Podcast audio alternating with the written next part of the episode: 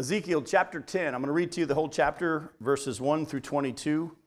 And as I said at the beginning before we started our recording, we're not going to spend too, too much time in it because as you're going to see in just a second, most of what we're going to read here tonight has already been covered in previous parts of our study. It says, Then I looked, and behold, on the expanse that was over the heads of the cherubim, there appeared above them something like a sapphire, in appearance like a throne.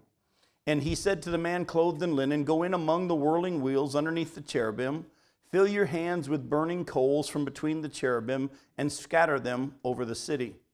And he went in before my eyes. Now the cherubim were standing on the south side of the house when the man went in, and a cloud filled the inner court. And the glory of the Lord went up from the cherub to the threshold of the th- house.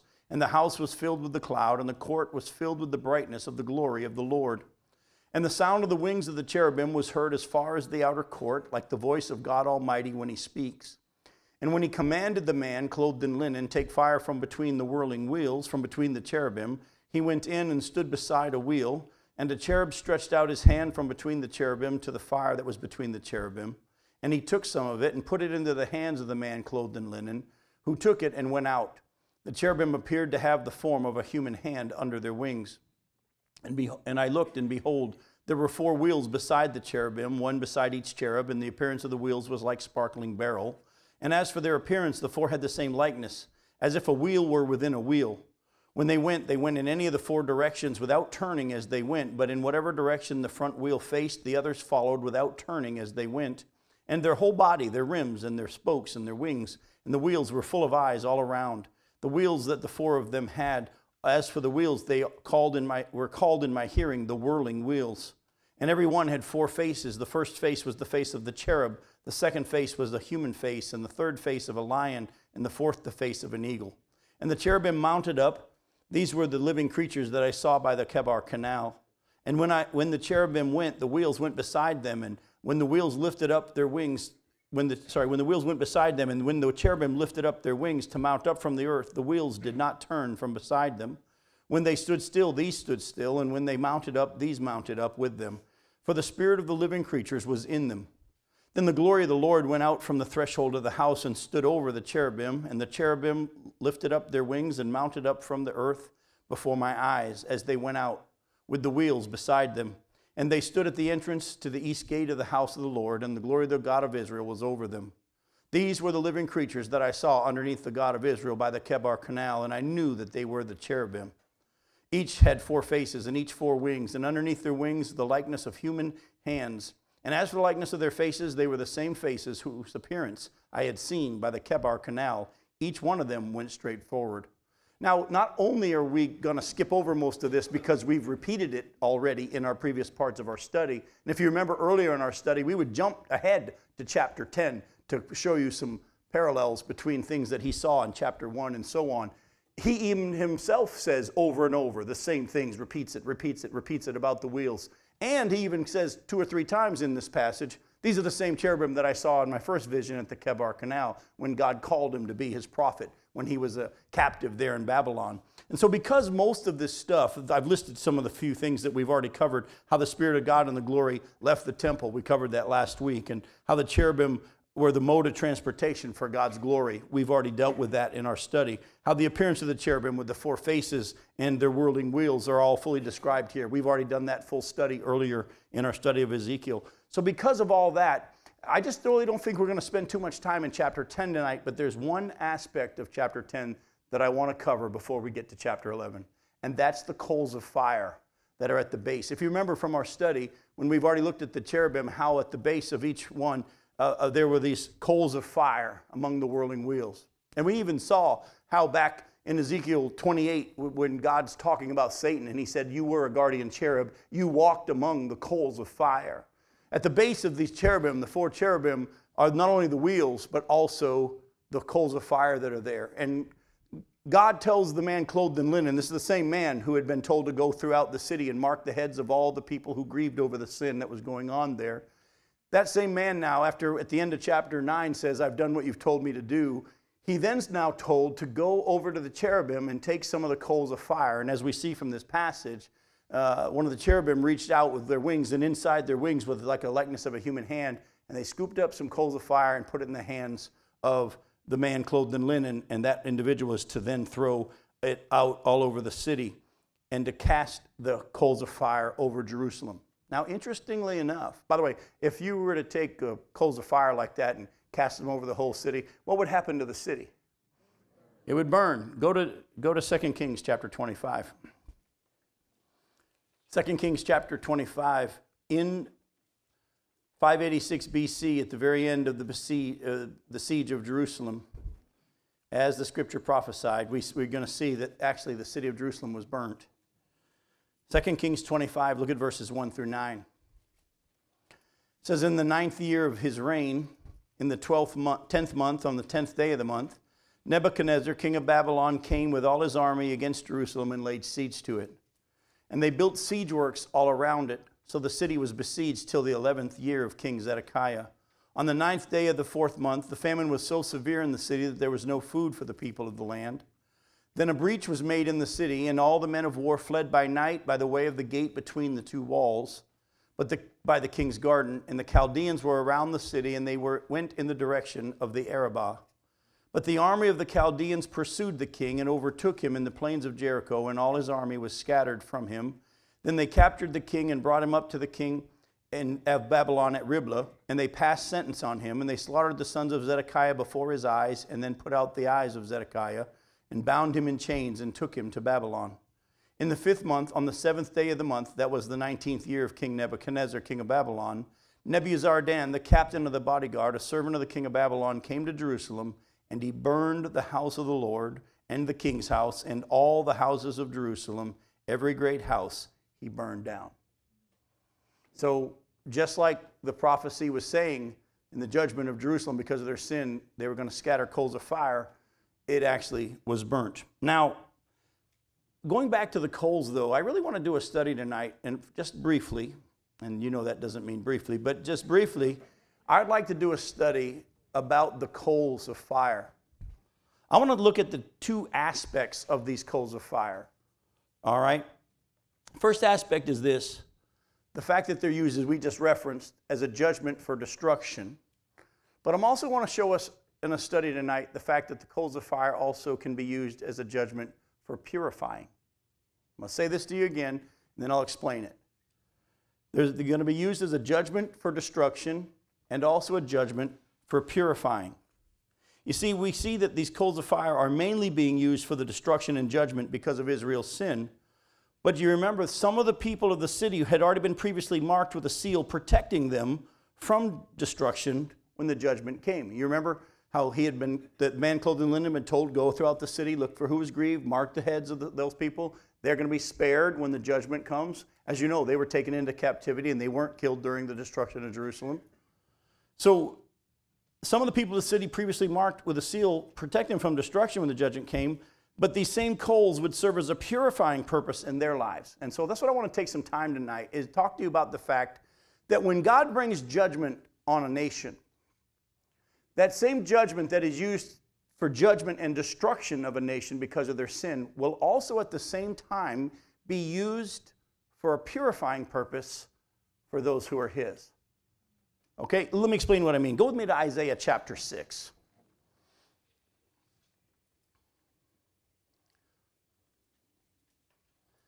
In Isaiah chapter 6, starting in verse 1, look at verses 1 through 7. In the year that King Uzziah died, I saw the Lord sitting upon a throne, high and lifted up. And the train of his robe filled the temple, and above him stood the seraphim. Each had six wings. With two he covered his face, and with two he covered his feet, and with two he flew. And one called to another and said, Holy, holy, holy is the Lord of hosts. The whole earth is full of his glory. And the foundations of the threshold shook at the voice of him who called, and the house was filled with smoke. And I said, Woe is me, for I'm lost, for I'm a man of unclean lips, and I dwell in the midst of a people of unclean lips. For my eyes have seen the King, the Lord of hosts. Then one of the seraphim flew to me, having in his hand a burning coal that he had taken with tongs from the altar. And he touched my mouth and said, Behold, this has touched your lips, your guilt is taken away, and your sin atoned for. So here we see the coal. This time it's coal at the altar of incense there before the Lord. Here we see a coal taken and it touches Isaiah's lips. In one instance, we see the coals used for destruction. In another instance, we see the coal used for purifying. what's the difference? Does anybody have any idea what the difference is between the fact that the, the coals being used for judgment or the coals being used for purifying? Well, you know, we could say one's given by the seraphim, one's given by the cherubim, and even though that may be true, there definitely is a difference in our hierarchy. We don't know a whole lot more than that, but there's another reason. You got it. The heart of the individual and their response to the holiness of God will determine whether or not the coals are going to be used for purifying or whether or not they're going to be used for destruction. That's what we're going to do. You see, Isaiah is grieved over his sin, and the coal cleanses him. Now, let's be honest a coal touching, a hot coal touching your lips, it couldn't have felt good. He didn't say, oh, that's soothing. I mean, let's be honest. The seraphim are using tongs to take it. He felt the heat of it, but it was used for purification. But it, the fire touched him, but it didn't destroy him. The people of Jerusalem who were grieved over the sin in the city were, and were marked with a seal, but the judgment of Jerusalem still touched them, didn't it? It still affected them. They didn't sit there and say, hey, everything's cool, we're good, it's all going to go on around us. It affected them as well. Their houses were burned, they were taken into captivity but it was used for the purposes of purifying. Let's take Ezekiel, for example. Ezekiel obviously is a man who loves the Lord and fears God. He was taken into captivity in the second siege of Jerusalem along with 10,000 people. But it's during his time that he's in Babylon as a captive that he gets the vision of God there at the Chebar Canal and he becomes the prophet of God. Actually, the suffering that Ezekiel went through in the destruction of Jerusalem turned into what? Purifying and a growth time in the life of Ezekiel. We all deserve judgment, but God desires to give mercy. I'm going to say that to you again, and I want you to let this sink into your heads this morning and this evening in your hearts, because I want you to understand that we all deserve judgment, but God desires to give mercy. Go to Matthew chapter 9.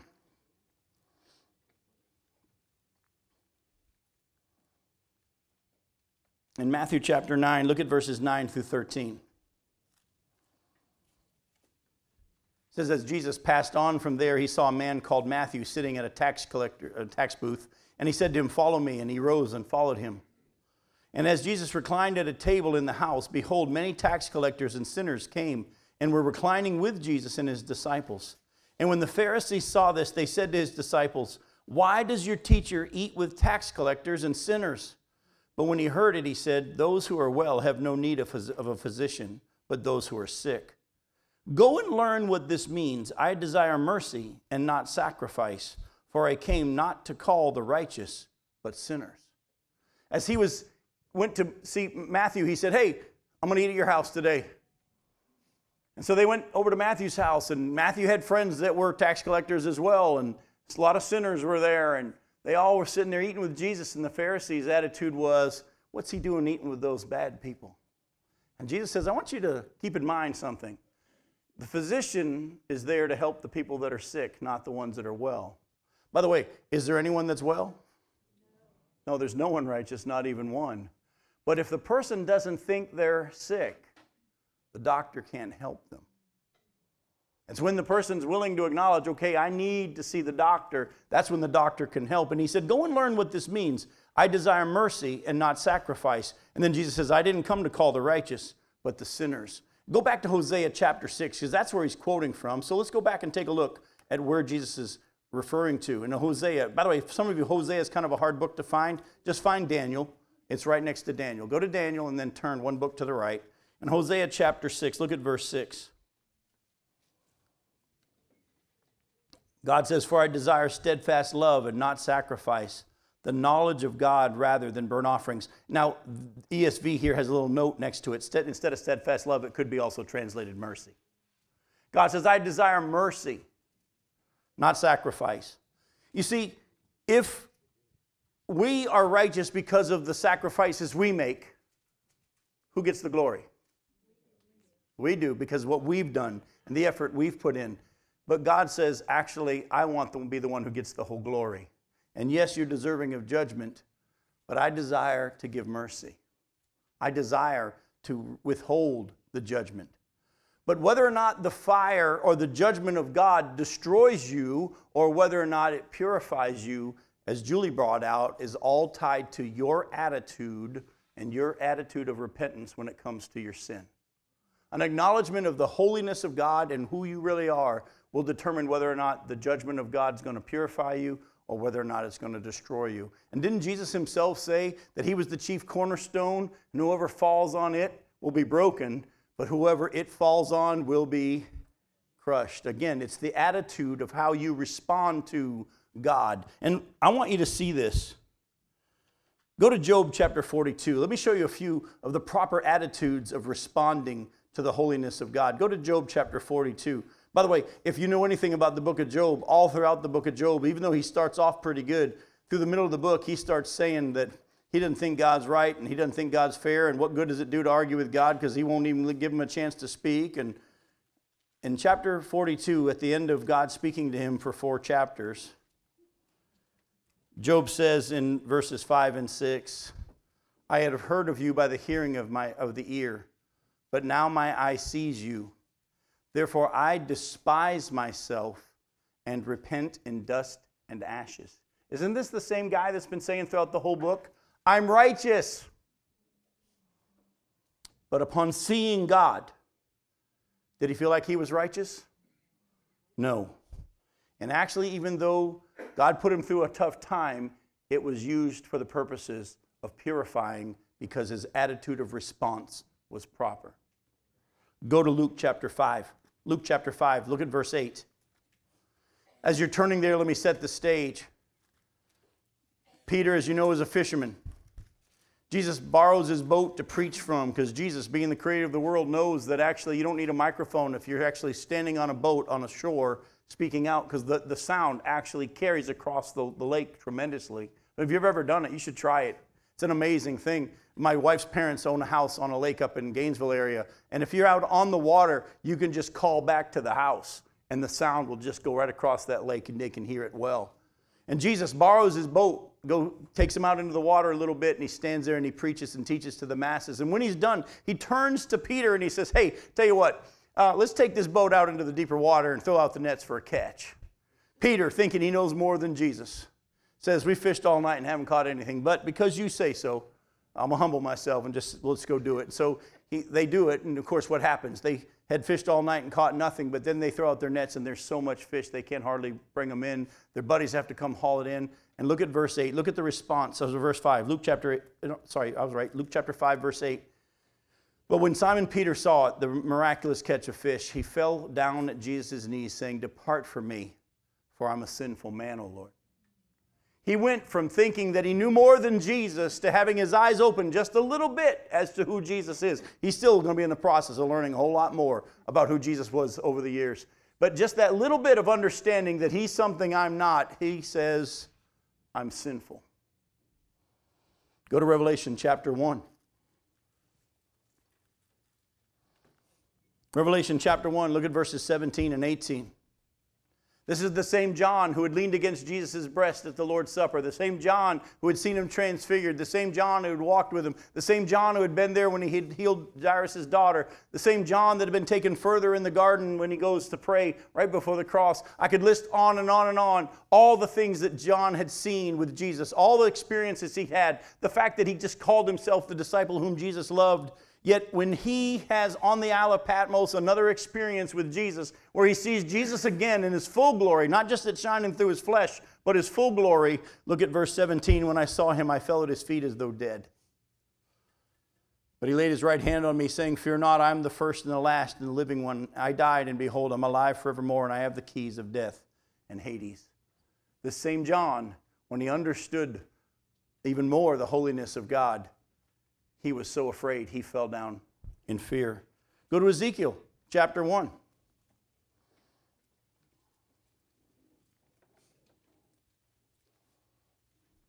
Ezekiel chapter 1.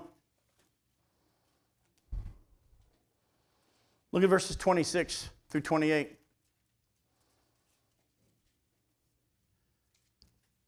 says, And above the expanse over their heads there was the likeness of a throne, in appearance like sapphire, and seated above the likeness of a throne was a likeness with a human appearance.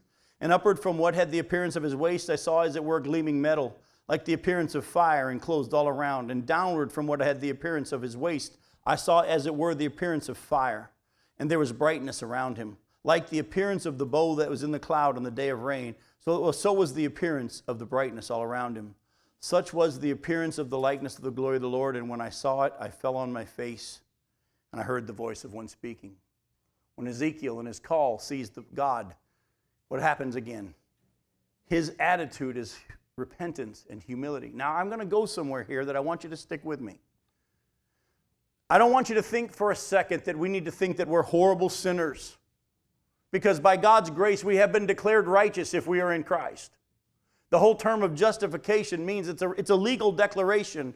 We've talked before about how God made him who knew no sin to become sin so that we might become the righteousness of Christ. I don't want you, as, as I go into where I think God wants me to go tonight, I don't want you to lose sight of the fact that if you are in Christ and Christ is in you, if you've been sealed by his Spirit, you have been declared righteous. The righteousness of Christ has already been imputed to you. You don't have to earn it, you don't have to do anything to be more righteous. You are righteous. Yet, if we're faithful to the scriptures, the Bible also continues to show us that even though we've been declared righteous, even though we've been justified, and one day we will be glorified, there is one other process still in the works, isn't there? It's the sanctification process. And God is still in the process of purifying us. Even though we've been declared righteous and even though we're guaranteed eternity, He's still in the process of conforming us into the image of Jesus Christ. And in order for that process to be accomplished, we as believers need to keep this same attitude that says, I'm not where God wants me to be yet. And then when God uses his judgment on the world and the nations, that same fire will be used to purify us. Those same trials that come upon the world are going to be used to purify us. Now, thank God, as you've heard me teach before, we're going to be spared the final, final part. But that doesn't mean we won't be going through stuff between now and then. So go to James chapter 4. Exactly. and that fire is a purifying. In James chapter 4, is God writing through James to the church or unbelievers? He's writing to the church. It's very clear. So in James chapter 4, look at verses 1 through 10. He says, What causes quarrels and what causes fights among you, Christians?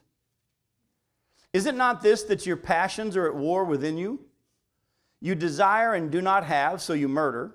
You covet and cannot obtain, so you fight and quarrel.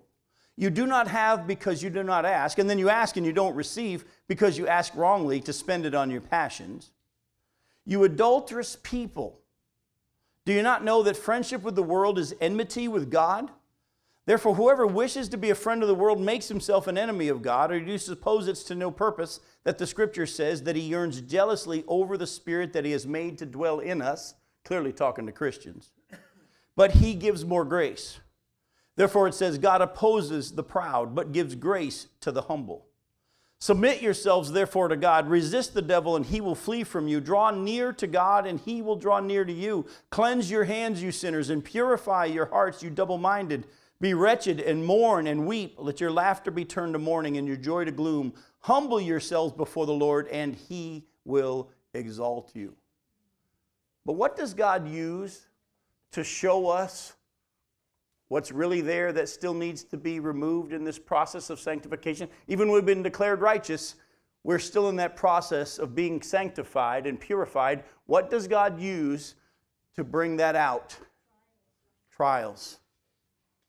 Again, remember the people in the city of Jerusalem that were grieved over the sin were marked with a seal and protected the destruction that was coming, but the fire still hit them. They lost their land. They lost their houses. They lost their livelihoods. They lost all that stuff. Yet, in the process, as they humbled themselves, He purified them. And He did His work through that. And I want you to hear this. As believers in a pre tribulational rapture of the church, because that's what the Bible teaches, don't fall into thinking that means that we're going to miss out on all the stuff that's to come on the earth. No, folks, it's going to keep getting worse and worse and worse. But if you understand that God is for you and all his purposes for you are good, even when you go through trials in this life, the fire will either bring destruction for the unbeliever or purification for the believer. And if you don't like it, like we looked at last week, we don't like buttermilk and we don't like lard. If you don't like it, understand the purpose is still good. Its purpose is still good. The difference will be how will you respond to it? How will you respond to it? Now, as we've seen, a time a true view of God's holiness and our lack thereof is necessary for salvation and also of close fellowship with the Lord. You see, God uses the same things He's using, like I said, to judge the world to produce more righteousness in us. It's called pruning. Go to John 15. Let me share with you some verses that we know are there, we just don't like them. John chapter 15, look at verses 1 through 17. Jesus speaking to his disciples there in the garden right before he went to the cross, he said, I'm the true vine, and my Father's the vine dresser.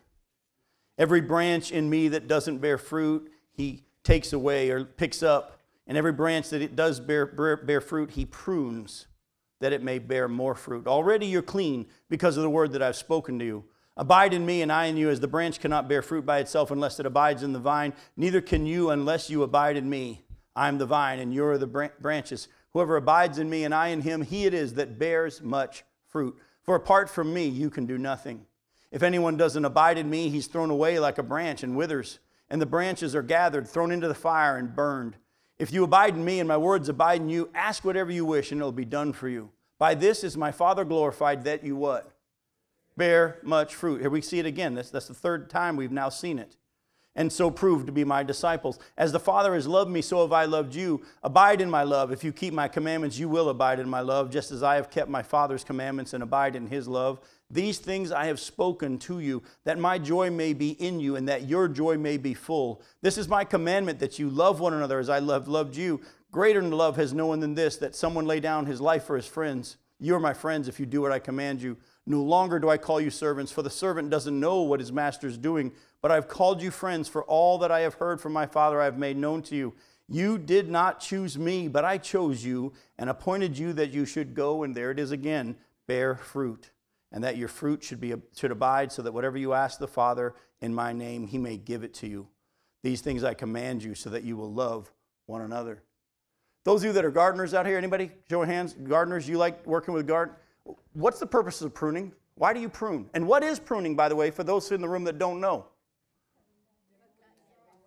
You cut it back. I mean, the bush starts to look really good, but if you want more flowers or more fruit, you have to actually do something that makes no sense at all. You actually have to cut it way back. But in doing so, painful as it may be for the bush, it produces more fruit. We have an orange tree. Well, we did until Matthew. But we had an orange tree in our backyard. And every year, even though our orange tree, some Christmases would produce 250 oranges. This is amazing. Just one little tree that I bought for my wife years ago and the, put it in the trunk of my car and brought it and said, hey, happy Mother's Day or whatever it was, or I'm a great husband, whatever my reason was for giving her this. We planted it in the backyard. We don't know a whole lot about, about gardening and stuff, but we thought we'd give it a try. And you know what? The Lord blessed, and that tree got so big that you couldn't even get to the top of it with a ladder. And one tree would produce 250 oranges. But that was because I had done some reading and found out that every year, even though it looked real pretty, I had to take the hacksaw to it and prune it. But it would come back thicker and fuller every year. And God's desire is that we produce fruit so that we show that we're His disciples. And don't be surprised when you go through stuff that hurts. Don't be surprised. We try to live our lives where there's no struggle and no pain. We try in our churches to set up our paperwork so that there'll no be any problems. You don't really know what it means to walk with God if you think you're going to have a life with no trouble because the same Jesus said, In this life you will have trouble. Oh, but I just would like a few days, God, with no trouble. No, careful. Each day has enough trouble of its own. For you King James people, you say, what's he talking about? Sufficient unto the day is the evil thereof. You know what I'm talking about? Go with me to uh, Hebrews chapter 12. show you another passage. We know this is there, but we don't like it. Hebrews chapter 12. Look at verses 1 through 11. He just listed the Hall of Fame of Faith, what we like to call it, men and women of faith, and all the stuff they went through. Some received their children back from the dead, others escaped the sword, some were killed by the sword, and some were sawn in two, some wandered in deserts and caves. Therefore, since we're surrounded by so great a cloud of witnesses, let us also lay aside every weight and every sin which clings so closely, and let us run with endurance the race that is set before us, looking to Jesus, the founder and the perfecter of our faith. I'm so glad he's finishing it, not me who for the joy that was set before him endured the cross, despising the shame, and is seated at the right hand of the throne of God. Now consider him who endured from sinners such hostility against himself that you may not grow weary or faint hearted. In your struggle against sin, you haven't even yet resisted to the point of shedding your blood. In other words, you you guys are complaining about being mistreated because of your faith. You haven't even bled yet. How would you like if your preacher said that to you? And you've forgotten the word exhortation or encouragement, some of your translations say, that addresses you as sons. My son, don't regard lightly the discipline of the Lord or be weary when reproved by him, for the Lord disciplines the one he loves and chastises every son whom he receives. Now, it's for discipline that you have to endure. God is treating you as sons. For what son is there whom his father doesn't discipline? If you're left without discipline, in which all have participated, then you're illegitimate children and not sons. In other words, I spank my own kids, I don't spank yours. I've thought about it a couple of times, but I just, it's, I'm supposed to discipline my own children. If you're not being disciplined by God, you're not His. Besides this, we've had earthly fathers who disciplined us and we respected them. Shall we not much more be subject to the Father of spirits and live? For they, the earthly fathers, disciplined us for a short time as it seemed best to them, but He, God, disciplines us for our good, that we may share His holiness. For the moment, all discipline seems painful rather than pleasant. But later, it yields the peaceful fruit of righteousness to those who have been trained by it, the biscuits. Go to 1 Peter chapter 4. 1 Peter chapter 4. Some of you listening right now are saying, What's he talking about with the biscuits? You have to go back to last week. 1 Peter chapter 4, look at verses 1 through 19. Since therefore Christ suffered in the flesh, arm yourselves with the same way of thinking. By the way, put that in your own words. Since Christ suffered in the flesh, arm yourselves with the same way of thinking. What's Peter saying? Think like Christ. Expect to what? Suffer in the flesh. If Christ suffered in the flesh, expect to suffer in the flesh. Of course, there's plenty of churches that'll tell you you don't have to. You can go to them, they're full. Arm yourselves with the same way of thinking, for whoever has suffered in the flesh has ceased from sin, so as to live for the rest of the time in the flesh, no longer for human passions, but for the will of God. For the time that is past suffices for doing what the Gentiles want to do, living in sensuality, passions, drunkenness, orgies drinking parties and lawless idolatry. With respect to this, they're surprised when you don't join them in the same flood of debauchery, and they malign you, but they'll give account to him who is ready to judge the living and the dead. For this is why the gospel was preached even to those who are dead, that though judged in the flesh the way people are, they might live in the spirit the way God does. The end of all things is at hand. Therefore, be self controlled and sober minded for the sake of your prayers. Above all, keep loving one another earnestly, since love covers a multitude of sins. Show hospitality to one another without grumbling. As each has received a gift, use it to serve one another as good stewards of God's varied grace. Whoever speaks is one who speaks oracles of God. Whoever serves is one who serves by the strength that God provides, in order that in everything God may be glorified through Jesus Christ. To him belong glory and dominion forever and ever. Amen. Beloved, do not be surprised at the fiery trial when it comes upon you to test you as though something strange were happening to you. But rejoice insofar as you share Christ's sufferings, that you may also rejoice and be glad when his glory is revealed. If you're insulted for the name of Christ, you're blessed because of the Spirit of glory uh, of God rests upon you. But let none of you suffer as a murderer or a thief or an evildoer or as a meddler. In other words, don't sin and then say, well, I'm just suffering because, no, no. If you, you're the one that caused for it, he's saying, don't do it that way. Yet if anyone suffers as a Christian, let him not be ashamed, but let him glorify God in that name. For it is time, listen, it is time for judgment to begin at the household of God. And if it begins with us, what will be the outcome for those who do not obey the gospel of God? And if, if the righteous will scarcely be saved, what will become of the ungodly and the sinner? Therefore, let those who suffer according to God's will entrust their souls to a faithful Creator while doing good. Folks, I don't know why specifically, I don't know what specifically is going to happen, but as I was praying through our study for tonight, and throughout this whole book, as I've been kind of marking out where I think God wants us to go, one thing I just feel like He's wanting me to do is to prepare you for the fact that in this world, even though the guy you wanted to win possibly won the election, I want to have you hear me that that doesn't mean that the judgment of God isn't still coming on this nation because of its sin. And if that happens, I cannot promise you that every one of us will go unscathed but you'll be fine. If your attitude is, He's God and I'm not. And He gets to do with me however He wishes. And if you have that attitude, the Bible says that that same fire, that same judgment He brings on the nation, will at the same time be used to purify you, and you will come out with great reward. The difference is the attitude of your heart. By the way, that was just all from the coals of fire. Let's not forget that the whole world is about to receive, in God's timing, a judgment. All those who reject Christ. I'm not going to take the time to uh, go there. Actually, I will. Go to Hebrews 12. You're already, you're already there in 1 Peter. Back up to Hebrews 12. Look at verses 25 through 29. Let us not lose fact, though, that this same fire that he's going to use to purify us, he is using as a judgment on the whole world, and it is coming. Hebrews 12, verses 25 through 29. See that you do not refuse him who is speaking. For if they did not escape when they refused him who warned them on earth, much less will we escape if we reject him who warns from heaven. At that time his voice shook the earth, but now he has promised, Yet once more I will shake not only the earth, but also the heavens. This phrase, yet once more, indicates the removal of things that are shaken that is, things that have been made, in order that the things that cannot be shaken may remain.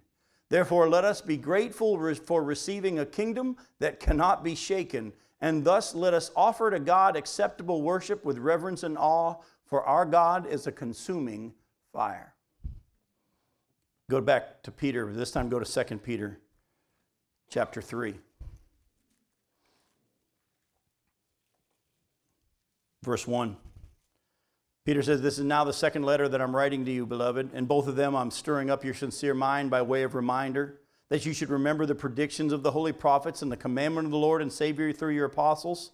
Knowing this, first of all, that scoffers will come in the last days with scoffing, following their own sinful desires. They'll say, Where is the promise of his coming? For ever since the fathers fell asleep, all things are continuing as they were from the beginning of creation. For they deliberately overlooked this fact that the heavens existed long ago and the earth was formed out of water and through water and by the word of God. And that by means of these, the world that then existed was deluged with water and perished. But by the same word, the heavens and earth that now exist are stored up for fire, being kept until the day of judgment and destruction of the ungodly. But don't overlook this one fact, beloved, that with the Lord one day is as a thousand years, and a thousand years is as a day. The Lord is not slow to fulfill his promise, as some count slowness, but he's patient towards you, not wishing that any should perish, but that all should repentance. I think we heard earlier, he desires to give mercy. He's not wanting anyone to perish, but he's patient toward you, not wishing that anyone should perish, but all should reach repentance. But the day of the Lord will come like a thief, and then the heavens will pass away with a roar, and the heavenly bodies will be burned up and dissolved, and the earth and the works that are done in it will be exposed. Since all these things are thus to be dissolved, what sort of people ought you to be in lives of holiness and godliness, waiting for and hastening the coming of the day of God, because of which the heavens will be set on fire and dissolved, and the heavenly bodies will melt as they burn? But according to his promise, we are waiting for a new heavens and a new earth in which righteousness dwells. I don't think we can, any of us, even fathom the kind of destruction that's going to come that will not only remove the earth, but also will destroy the heavens. I mean, if it's hot enough to melt the, the, the, heavenly bodies that are so many millions of miles away, it's going to be hot here. You know what's cool? The Bible, as we saw tonight, said this that God, when He spoke the first time at Mount, on Mount Sinai there, the earth shook. This time He's going to shake the earth and the heavens. And only what is going to be left is what can't be shaken. Don't miss that. It's kind of like when you have a cloth or a carpet or a welcome mat and you want to get all the junk out of it. You, you shake it really good so that all the stuff that isn't supposed to be there falls away. The Bible says in the last judgment, God's going to shake the earth and the heavens in such a way that all that doesn't belong is going to fall away. And what will be left? I hope you know the answer. Us, the righteous, those who are in Christ. The, we, we have received a kingdom that cannot be shaken. The one who's doing the shaking, we're in him. It's going to be an amazing thing. The science of it makes my head hurt, but I believe it to be really true. You don't need to recycle? don't get me started. Go to Ezekiel chapter 11. Go to Ezekiel chapter 11. I'm going to read to you verses 1 through 13. We'll begin our breakdown of this. We won't finish it tonight, but there's something in here that I want to kind of pull out for our time that we have left and the 15 minutes that we have left. Ezekiel chapter 11, look at verses 1 through 13. He goes on, he says, The Spirit lifted me up and brought me to the east gate of the house of the Lord, which faces east. And behold, at the entrance of the gateway there were 25 men and I saw them among them Jaazaniah, the son of Azzur. That's not the same Jaazaniah, the son of Shaphan that we saw earlier. It's a different Jaazaniah. And Pelatiah, the son of Benaiah. By the way, keep Pelatiah's name in your mind. You're going to see something interesting. And Pelatiah, the son of Benaiah, princes of the people. In other words, they were the leaders in Jerusalem. These aren't the 25 men that we saw earlier bowing down to the sun in the temple. These are 25 different men. And they're in the gate way, the, one of the, the gates of the city. And usually in the gates of the city is where the elders and the leaders of the city would sit, and they would kind of rule from there. These are 25 men who are princes or rulers in Israel. He lists a couple of them, Jezaniah and Pelatiah. And he said to me, Son of man, these are the men who devise iniquity and who give wicked counsel in this city, who say the time is not near to build houses. The, this city is the cauldron, and we are the meat. Therefore I prophesy against them. Prophesy, O Son of Man.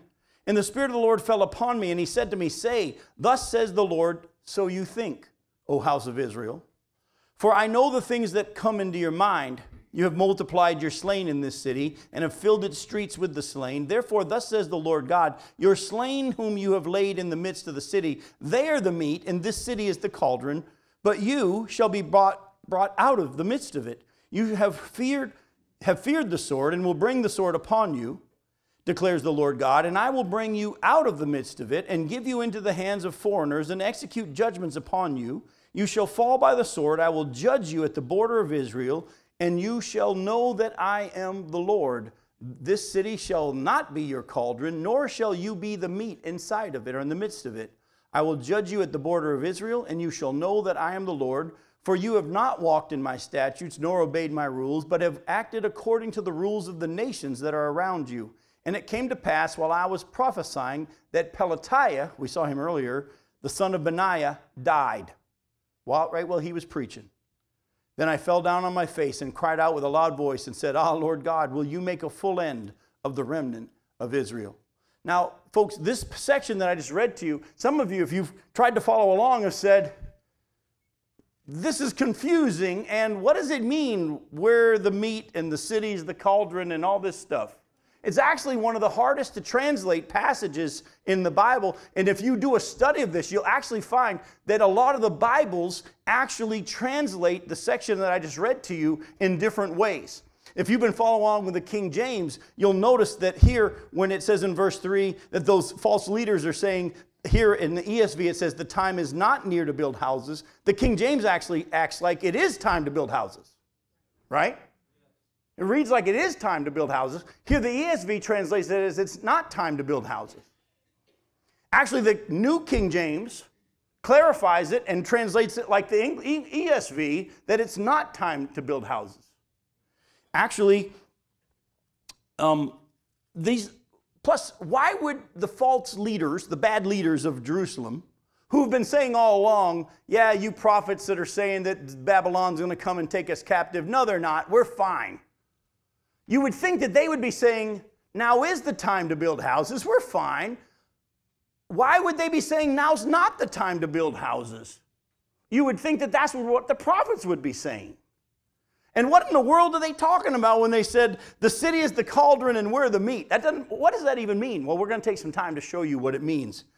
But I want you to, first off, the, understand the Hebrew in this passage is very clear. And the fact that the Hebrew is so clear has made it really hard for translators and Bible commentators. Here's why. Because in their mind, they would be thinking that these false teachers would be saying, man, it's all right, go ahead and build houses. We're going to be fine.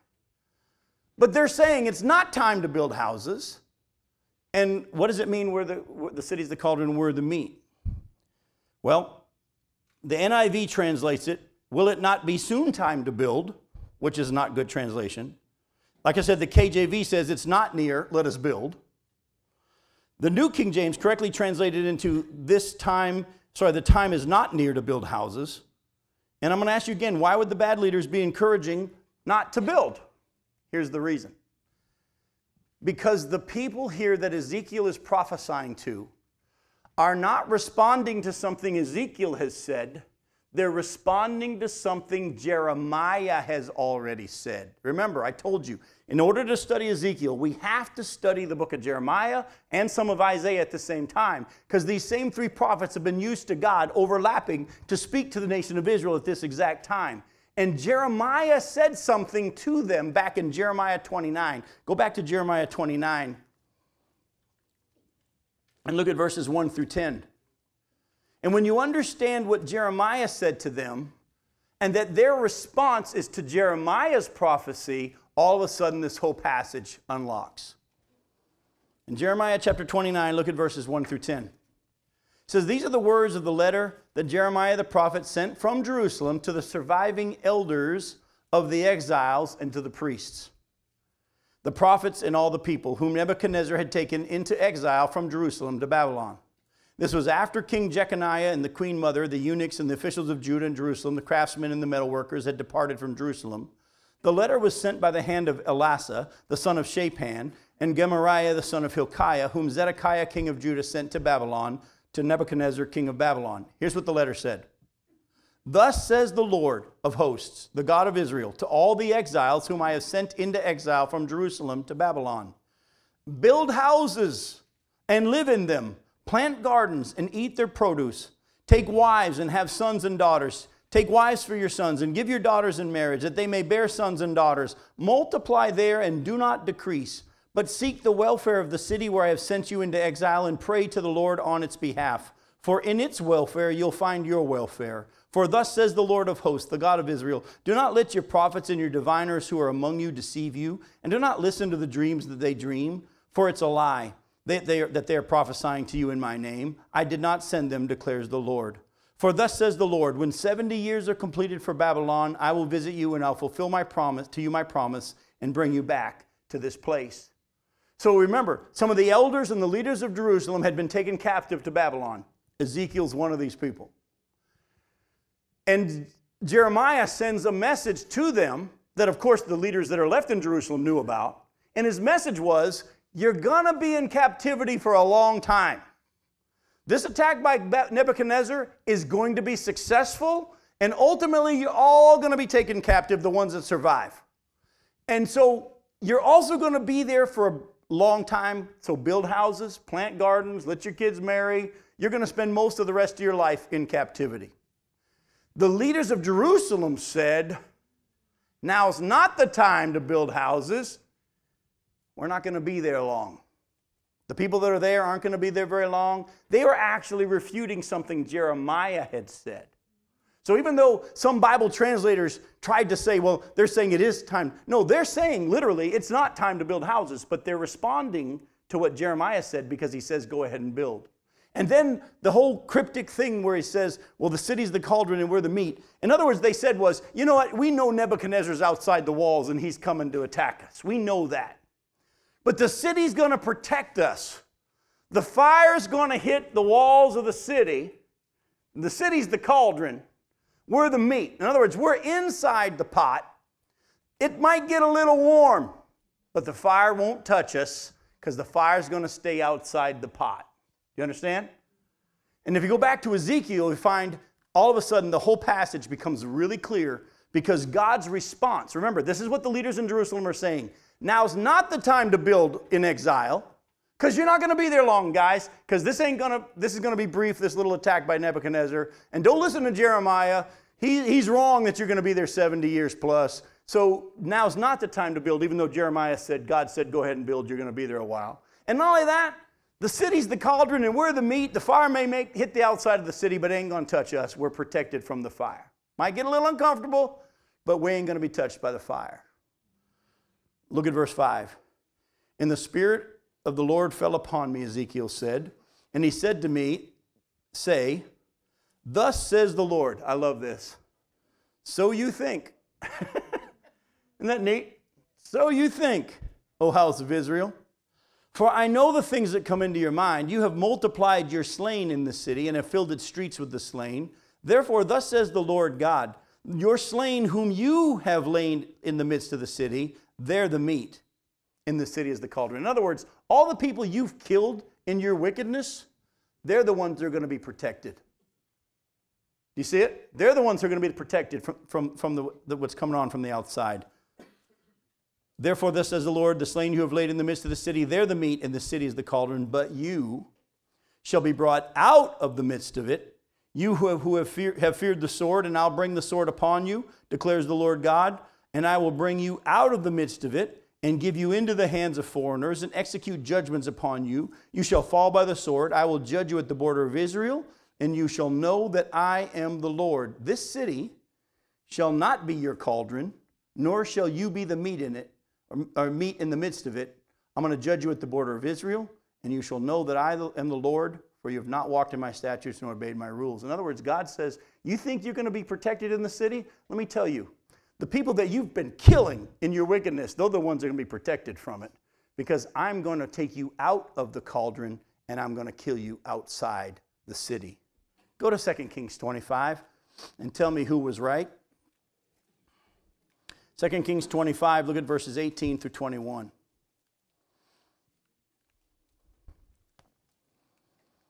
Second Kings chapter 25, verse 18. We already saw early in our study tonight in the first part of chapter 25 how Nebuchadnezzar sieged the city and they destroyed them and they burned the city. In verse 18, and the captain of the guard took Seraiah the chief priest and Zephaniah the second priest and the three keepers of the threshold. And from the city he took an officer who had been in command of the men of war, and five men of the king's council who were found in the city, and the secretary, the commander of the army, who mustered the people of the land, and sixty men of the people of the land who were found in the city. And Nebuzaradan, the captain of the guard, took them and brought them to the king of Babylon at Riblah. And the king of Babylon struck them down and put them to death at Riblah in the land of Hamath. So Judah was taken into exile out of his land. If you remember earlier, we already had seen that King Zedekiah had been taken outside the city with his sons and everybody, and his sons were put to death right in front of him, and then they poked out his eyes. So that'd be the last thing he saw and the last thing he remembers. And then he was taken into captivity. They were saying, don't listen to Jeremiah, you guys that are in exile. Now's not the time to build houses. Even though Jeremiah had said, go ahead and build houses, now's not the time to build. We're the meat in the city's the cauldron. Yeah, there's a fire outside the pot, and it might make things a little uncomfortable inside the city for a while, but the fire will never touch the meat. And God says, So you think? Actually, I'm going to take you outside the city and put you to death. And does anybody remember how God proved that what he was saying was true, besides the fact that it happened here in 2 Kings 22? What happened as Ezekiel was saying this? Pelatiah, one of the guys who was saying, We're fine. As long as we stay inside this city, we won't be touched. What happens to him right there? God struck him dead. In other words, you think you're safe? Now, as we close tonight, go back to Ezekiel chapter 11. And I'm going to do this real quick. Look at the response of Ezekiel in verse 13. And it came to pass while I was prophesying that Pelatiah the son of Benaiah died. And then I danced and said, Told you so, told you so, told you so. Nanny, nanny, boo boo. I win, you lose. I'm right, you're wrong. Was that his attitude? Then I fell down on my face and I cried out with a loud voice and said, Oh Lord God, will you make a full end of the remnant of Israel? Folks, I don't want you to miss this. Was Pelatiah deserving of judgment? Yes. He never repented. And there came a point where what would have been used to purify Pelatiah, to bring him into the righteousness of God, became the judgment on Pelatiah. But what is the heart of God? He does not desire that he, he doesn't desire any to perish. Actually, you're quoting from Ezekiel. Did you know that? Go to Ezekiel chapter 18. I'm going to read to you two verses and we'll close with these two verses Ezekiel 18, verse 23 and verse 32.